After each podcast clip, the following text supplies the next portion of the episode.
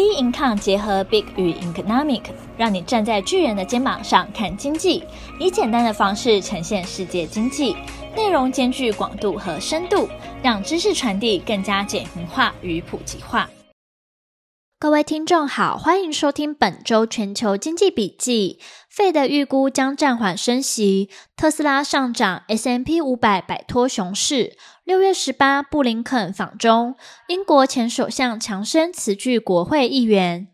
Fed 预估将暂缓升息。六月八号，美国劳工部公布就业数据，上周首次申请。上周首次申领失业救济金的人数为 二十六点一万人，为二零二一年十月三十日以来新高，远高于市场预期的 二十三点五万人以及上个月的 二十三点二万人，说明越来越多的裁员消息可能开始转化为事实。虽然申请失业援助的人数上升，但经济学家提醒投资人不要因此认为各个领域的公司正在加速裁员。他们认为每周的失业数据容易变动，且上周适逢为期三天的阵亡将士纪念日周末，因此数字可能略微失真。本周市场仍持续关心六月十三日到六月十四日美国联准会将召开的货币政策会议，市场普遍预期本次将暂停升息。根据 C M E Group 的 FedWatch Tool 显示，交易员认为利率政策会维持在 百分之五 到 百分之五点二五 的可能性为 百分之七十二， 但交易员也认为联准会在七月的会议再度升息二十五个基点的可能性来到 百分之五十。特斯拉上涨 S and P 五百 摆脱熊市。继福特汽车之后，通用汽车也加入了使用特斯拉的充电系统。未来美国于三月五号的电动车都将使用同一套充电系统标准，意味着北美市场的三大电动车品牌意味北美市场的三大电动车品牌以就充电硬体标准达成一致。除此之外，特斯拉日前对其他车企开放自动驾驶技术 F S D Model 三获得美国政府七千五百元的减税优惠。由于好消息不断，使特斯拉连两周的涨幅超过 百分之十， 股价自二零二一年一月以来最长的连胜纪录。特斯拉股价在去年暴跌 百分之六十五 之后，二零二三年大幅上涨，上涨约 百分之九十八，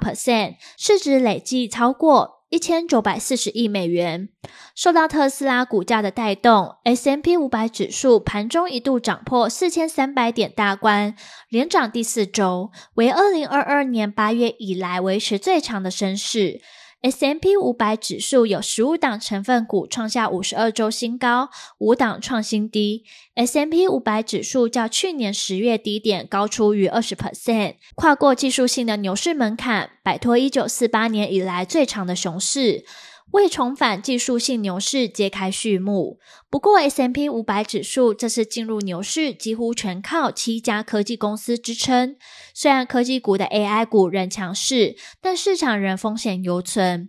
S and P 五百 指数摆脱熊市后，代表市场恐慌程度的 V I X 跌破十四，降至二零二零年以来最低水平。 V I X 长期平均值接近十九，较低的数值表明投资人情绪越乐观，且高于长期平均值。例如二零二二年 V I X 平均数值为二十五，而 S and P 五百 指数则下跌 百分之十九点四。 芝加哥期权交易所 V I X 指数尽管市场仍担忧经济衰退以及通膨数据居高不下，但大型股的反弹、成绩亮眼的财报季以及对联准会升息即将结束的升息预测，都为美股注入动能。六月十八号，美国国务卿布林肯访中。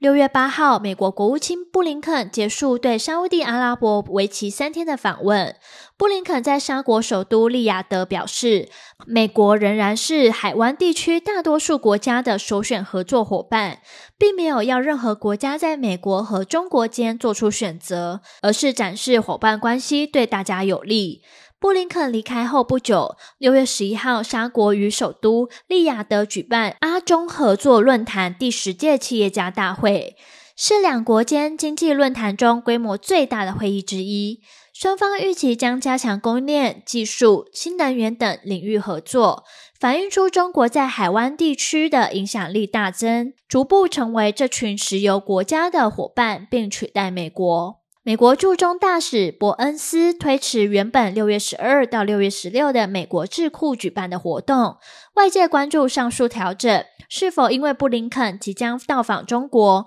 美联社及路透引述美国官员报道，美国国务卿布林肯本周将出访中国大陆进行外交会谈，预定六月十八日在北京会晤中方高官，包括了中国外长秦刚，也可能获中国国家主席习近平接见。若成行，布林肯将是自二零一八年美国前总统川普任内的国务卿庞培欧以来访中的美国最高层级官员。今年二月，布林肯因疑似中国间谍气球飞越美国，并被美国军方击落事件，取消原定的访中行程。中国外交部发言人汪文斌于六月七号对布林肯访中的消息表示，没有可以提供的资讯，也并未证实。中国驻美国大使馆发言人刘鹏洲则表示，中方对美方的对话持开放态度。英国前首相强生辞去国会议员。英国前首相强生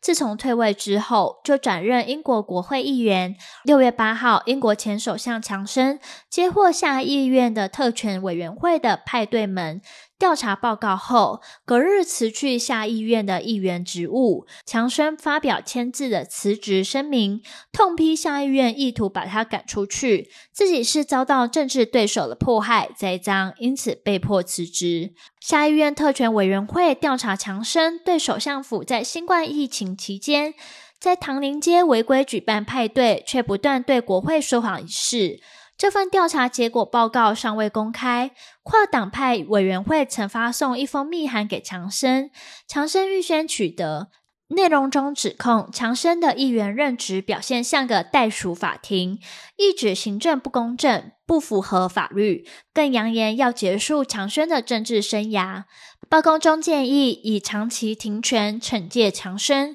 可能迫使他必须在伦敦郊区的选区重选，而他很可能会输。强生决定辞职后，该选区将举行补选，此举可能再次动摇所此举可能再次动摇其所属的保守党内部稳定。虽然强生辞职，但也暗示他之后可能还会重返政坛，这次的离开只是暂时的，暗示未来也许东山再起。强生并批评现任的首相苏纳克政府增税，不像保守党，而且未善加利用脱欧。而后续的市场走势仍需持续关注将公布的重要经济数据。本周全球经济笔记，我们下周见。